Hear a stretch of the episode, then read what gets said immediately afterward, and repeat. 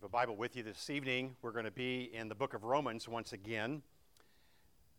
The new Bibles that we have now in the chairs, you'll find it on Romans chapter 3, you'll find it on page 940 and then on over to 941. Romans chapter 3, begin reading at verse 9. You know, the Lord tells us in John chapter 10 that He is the good shepherd and He speaks, and that's to say, His sheep hear His voice. Well, this is where we hear His voice. It is in His Word. So let's give, att- give attention and have hearts ready to receive and eager to believe. Romans 3 at verse 9. What then? Are we Jews any better off? No, not at all. We've already charged that all, both Jews and Greeks, are under sin, as it is written None is righteous, no, not one. No one understands, no one seeks for God. All have turned aside. Together they've become worthless. No one does good, not even one. Their throat is an open grave. They use their tongues to deceive. The venom of asps is under their lips. Their mouths are full of curses and bitterness. Their feet are swift to, sh- uh, swift to shed blood, and their paths are ruin and misery. And the way of peace they have not known. There is no fear of God before their eyes. Uh, this is the reading of God's word. Let's pray. Oh Lord, we turn to you now in your word, asking for your special help. We know, Lord, that you do accompany your word, that you are right here with us. And so bring home to our hearts all that you would have for us, that we would be strong in faith and strong in service to Christ, obeying our Lord and Master and King. Hear us, we ask, in Jesus' name. Amen. The story is told that it was 1747, 1747 that John Newton, he's aboard this ship and he's making his way back home. He indeed is serving as a shipmate uh, to some commanding officer there on board, but he's heading back home to Liverpool. And we know that he had, you know, many months, many years, frankly, many years, where uh, he was a seafarer of sorts, and there's a whole story behind that. But on this particular voyage back home to Liverpool, where he was living, there was this violent, very heart gripping, attention getting storm that took place. So it's a violent storm that's on the high seas here. And it's in those same days that he had been spending time reading the old Thomas à Kempis book, uh, The Imitation of Christ, the old, the old 13th century, uh, 14th century book by that Dutchman, uh, Thomas.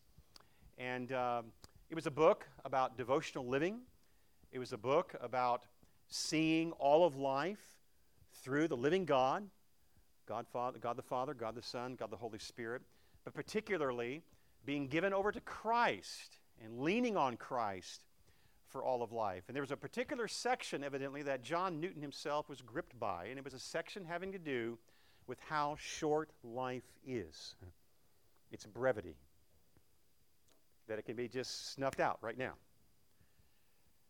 Well, it's in those same days, heading back home to England with this violent storm and reading this book, that he says that that is when he first confessed Christ.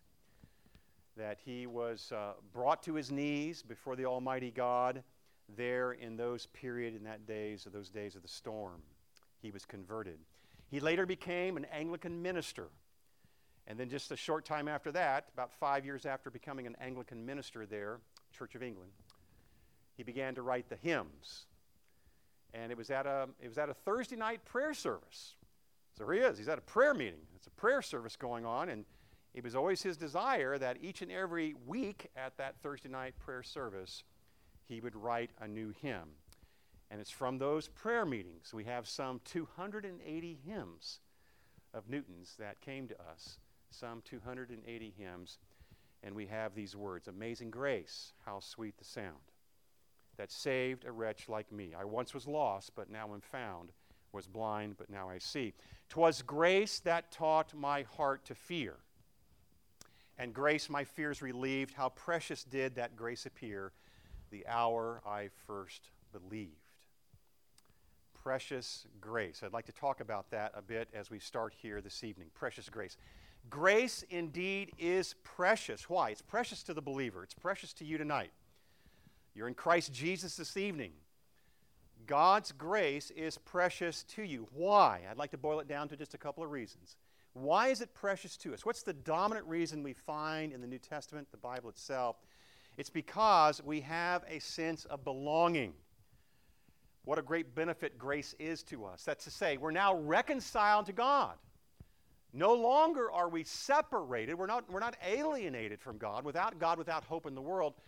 But fundamentally, we have a place of belonging with our God. Grace is precious to us because we have a belonging with our God. Secondly, fundamentally in the New Testament as well, why is grace precious? Because we now have meaning and purpose. Not only, see, not only do we have reconciliation to our God, all through the blood of Christ, by faith in Jesus. Not only do we have reconciliation, we also have restoration. And what do we mean by restoration? That's to say, we now are restored to God that we might serve Him. Lord, you know, that, that's why there's that strong theme throughout the prophets. Here I am. I am your servant, O Lord. That, that, that kind of echo that comes. Here I am. I am your servant, O Lord. Speak, your servant is listening. Those are all, that's all language of service. That's all language of God. I am here to give you glory. I'm here to give you glory and honor. So fundamentally, we have a sense of belonging. Lord, we're now yours. You belong to us. We belong to you. You're our God. We're reconciled and we're also restored to Him with purpose and meaning and direction, all that He has uh, for our lives. Now, John Newton knew this. Newton knew what it was to be, to, to be alienated from God uh, ruined in his sin, miserable in his lot, in his plight of, of being, in, being in rebellion of God, and he needed to be reconciled. And at the same time, Newton, through his writings, he he would, he would speak often about now with his eyes open, he can see, and that's to say, be restored to God and to walk with his Father and his Savior and to live out all of his days. Now, Newton will look back on his life and he'll refer to himself, even, even toward the end of his life, as a blasphemer of God. Why? Because he, he lived constantly with that awareness of his sin nature. He was in constant awareness of that sin nature. That sin nature would not be purged in its finality until the day of Christ Jesus, and he would go to glory. But he was aware until the, the, the weeks and the months there, those last months of his life, and referred to himself in his letters and his journal as a blasphemer. He knew about his own sin. That is our topic tonight. It's a topic related to sonship. Remember, we're going through a number of series, a number of sermons on a series of sonship. What does it mean to be adopted of God? You know, we have this kind of language uh, in our own Westminster Shorter Catechism, the Westminster Shorter Catechism, a doctrinal statement. It's a summary statement that helps us in guiding us with, with Bible understanding and the Christian life. But we have this kind of language that we're declared in Christ. We're legally declared in Christ to be adopted. And what, what, what is this language? To be received into God's family, to be adopted, to be received into that number of his own, that's the real language we have, the number of his own. Why?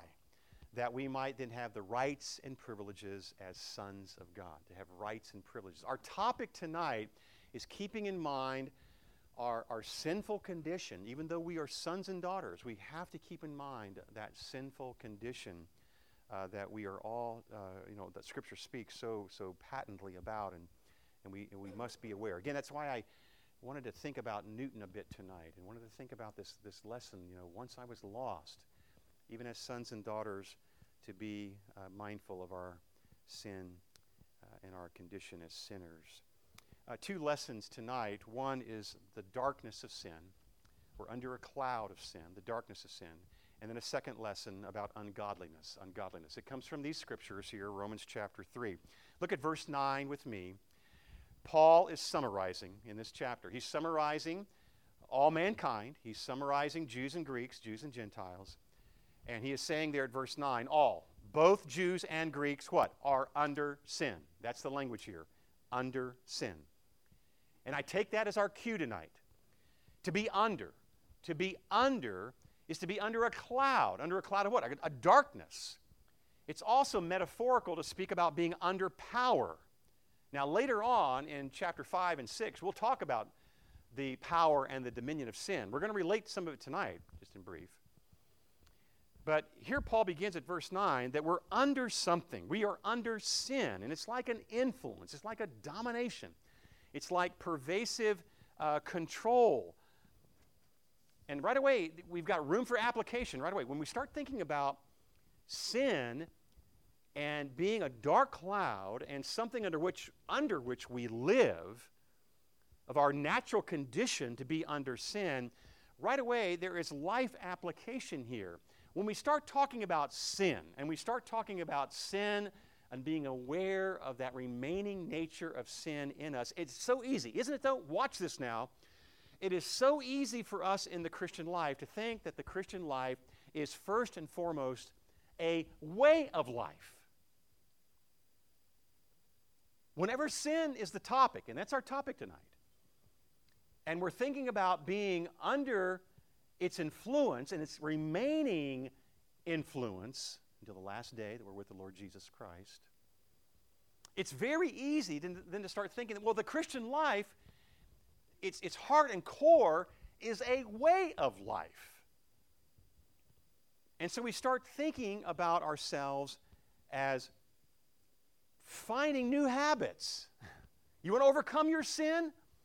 Then look to yourself for self renewal new habits, a new way of life, new feelings. And it can even become new day to day superstition. And Christians are very superstitious. I read my Bible one day, I'm going to have a great day. Watch out, friends. I'm going to have a great day, right? Now, God ordinarily blesses His Word, to be sure, but we can become superstitious about that. I pray so long, I read so many chapters. I, I, I, carry out some aspect of, of, of, kindness of some kind. It's all superstition. It's a way of life. Whenever we're talking about sin, we easily fall into this trap, thinking that the Christian life, at its heart and core, is a way of life. It is not a way of life. Also, another warning about application here. We can think that Christianity as well is a, is a system of beliefs it's a set of doctrines, it's a set of standards. So now watch this one. When we start thinking beyond that, oh yeah, we, we you know, yeah, it's, it's a way of life, and oh yeah, we get trapped into this one as well. It's a set of doctrines, it's a set of beliefs. With sin lurking, with sin nearby, and that's our topic, Romans 3, with sin being nearby, we then start to transform things at the Christian life in it being a set of beliefs, a set of doctrines, the Christian life is more education. Well, well, well hey, I, just need, I just need to teach you something more here. I, I just need to bring you some area of education, some area of application. You, you just need to get your mind set on some particular area of education and truth. And just as we say, are there aspects where Christianity is the Christian life, it's a way of life? Abs- absolutely. Are there aspects where education is needful? Absolutely. But you see, we can teach people forever and a day. There can be expositors, ministers behind the pulpit teaching, unsaved. There can be professors of Christianity teaching the high, grandiose sets of doctrines and and, and high minded mysteries of the things of the Gospels or the things of Paul's letters and not be saved. Educated, but spiritually darkened.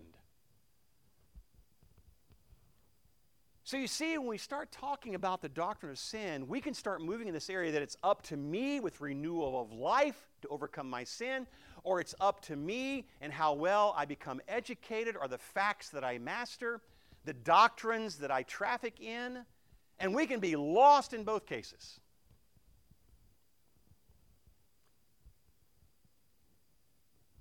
And you see, let's, let's, let's keep bringing it into the area of being sons and daughters. When it comes to a way of life, we can easily slip into the trap thinking that I have to, you know, regain. We put that word re, that little preface or uh, that, that prefix on those words, to regain, to reestablish, to reorient it with my Father. Father, in that sense of being a trap, and we think, we, we think to ourselves mistakenly that it's my efforts, my renewal, my new attempts, or I just simply want to regain the care of my Father once again. And it's all works. It's all works. Or over here, in terms of education, we can be thinking to ourselves, well, certainly a father and a son relationship, a father and a daughter relationship, sonship and doctrine that way, the doctrine of adoption, we would think to ourselves that certainly by taking in more and more of it in our own strength, more and more in our own ways. You see, in, in both cases, we can be pursuing with education and discipleship, but apart from Jesus Christ. That's why fundamentally the gospel is always to be the focus. So when Paul is talking about the darkness and the cloud and the oppression and the tyranny of sin, when he says to us, all are under sin, Paul is making plain that apart from Jesus Christ, man has no hope. And thus, we are to be turning to Christ, seeking his face, walking with him, our God and Savior, confessing our sin to him telling him, Oh, Father, it is not my ability to master uh, more of the statements that are found in doctrinal books, more of the technical language of theology. Oh, Father, it is not this. I need your Son, the Lord Jesus Christ, and through Christ to have that newness of life. Through Christ to have that newness of that way of renewal. Trusting in our works is so, so tricky and so sneaky. We'll come back to see more of this at a later time, but I just simply reference that the, the matter of sin's existence still, the matter of sin's existence still.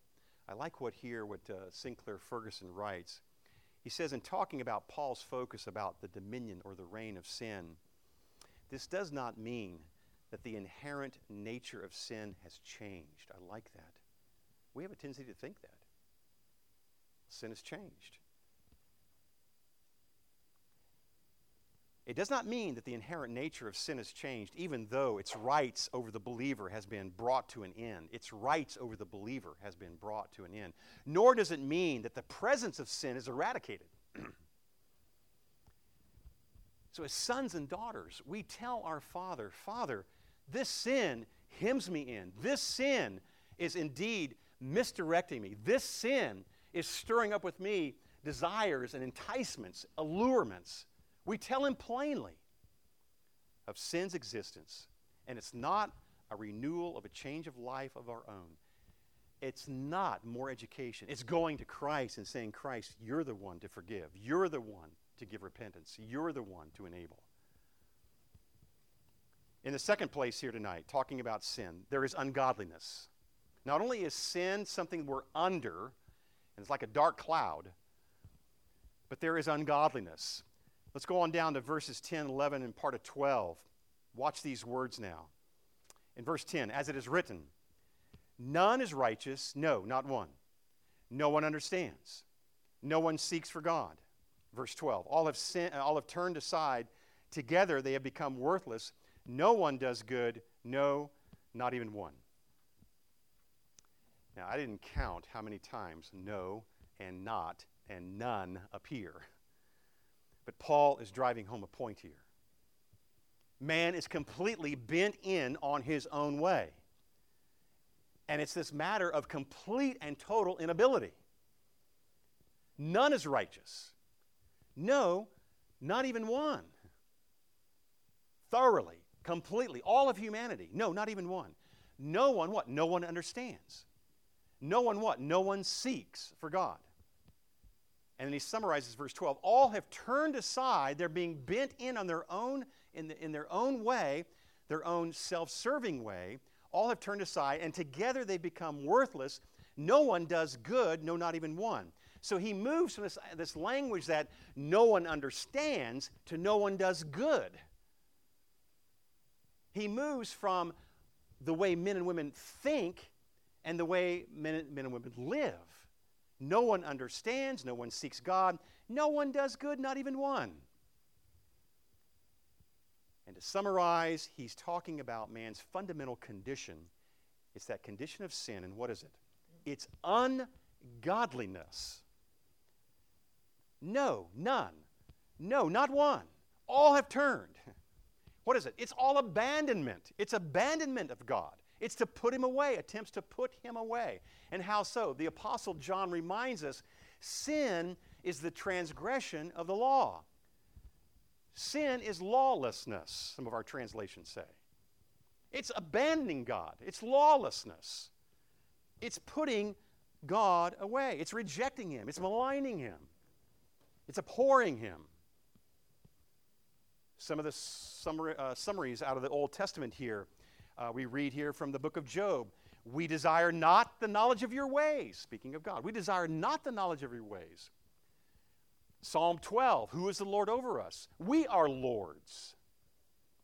We want to be bent in our own way. We want to go our own way. We've turned together all to side. And then finally in Jeremiah chapter 2, we will come to you no more. That's to say, we abandon you. We are putting you away. It's ungodliness. Paul will tell Timothy, understand the difficult times, Timothy. People will be lovers of self, lovers of pleasure, rather than lovers of God. Now, if in the earlier part of Romans 3, just this up in verse 9, we've been speaking about being under the dark power of sin. If that's verse 9, this section is underscoring man's ungodly bent, his headlong pursuit of the absence of God. The absence of God.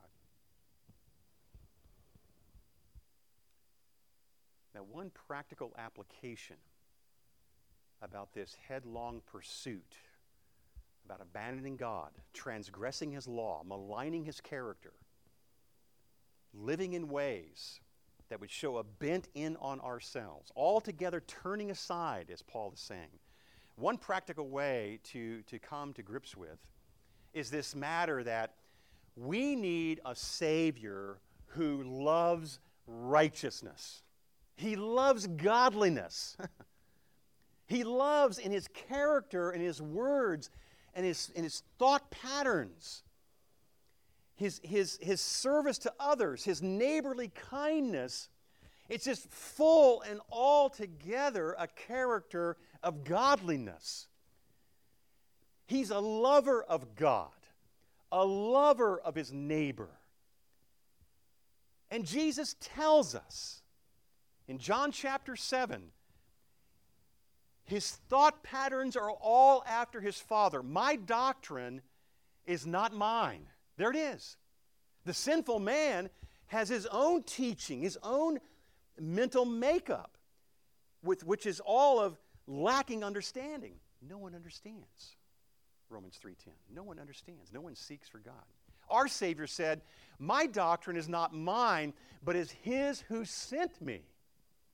His mind, as we, as we may say, is all made over according to his Father's will. Amen? yeah. He lives unto his Father in heart, in life, in thought patterns, in his teaching. And then he goes on to say in John chapter 7 He who speaks from himself seeks his own glory. So he's warning his listeners at that point I'm not that way. I do not speak of my own, I do not then seek my own glory. He goes on to say in John chapter 7 But he who seeks the glory of the one who sent him is true, and no unrighteousness is in him. That's our Savior. That's why we preach Christ. Man is bent in on himself. Man is altogether gone to the side. Man himself has no understanding. Man himself does not seek God. No, not one. No one does good, as Paul says there in verse uh, 12. No one does good, no, not even one. But oh, how we worship the Lord Jesus Christ tonight. He's all together in life, in heart, and character, altogether thoroughly righteous, seeking his Father's glory.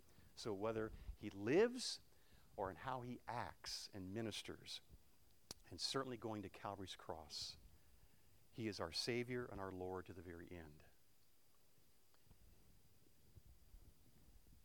I close here reminding us that in the Christian life, it is very easy to wander away from God's truth, that accurate diagnosis about sin. It's, it's easy to wander away from God's truth.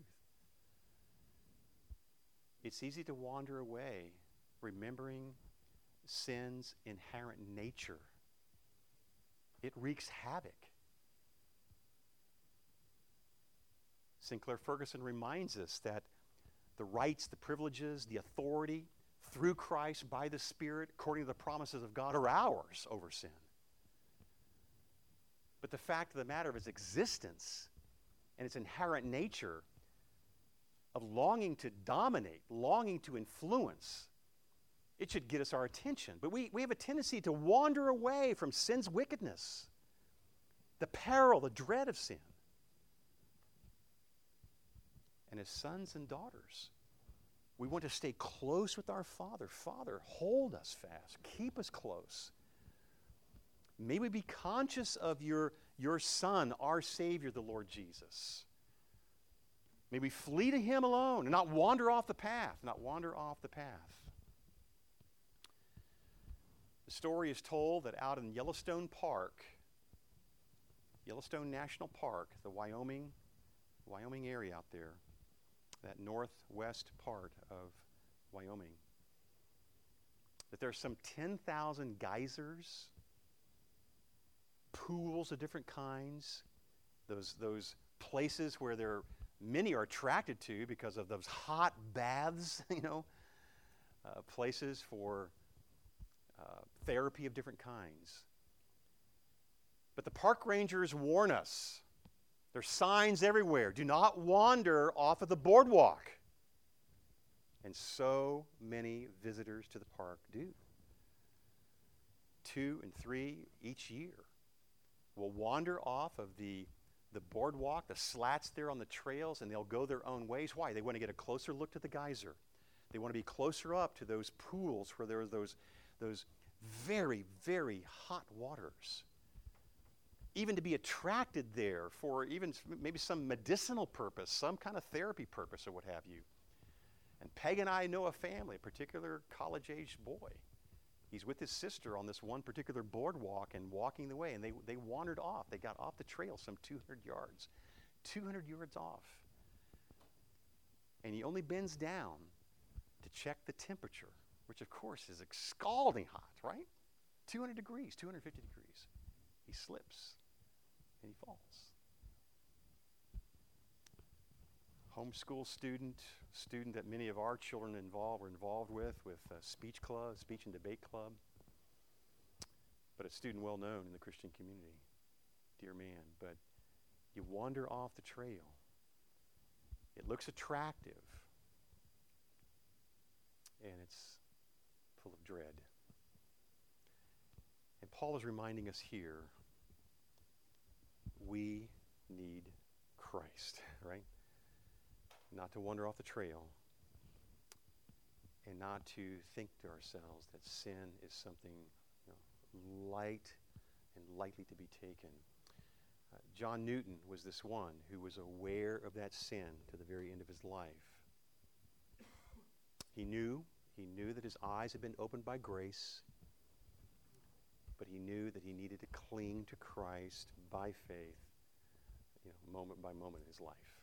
Let's pray.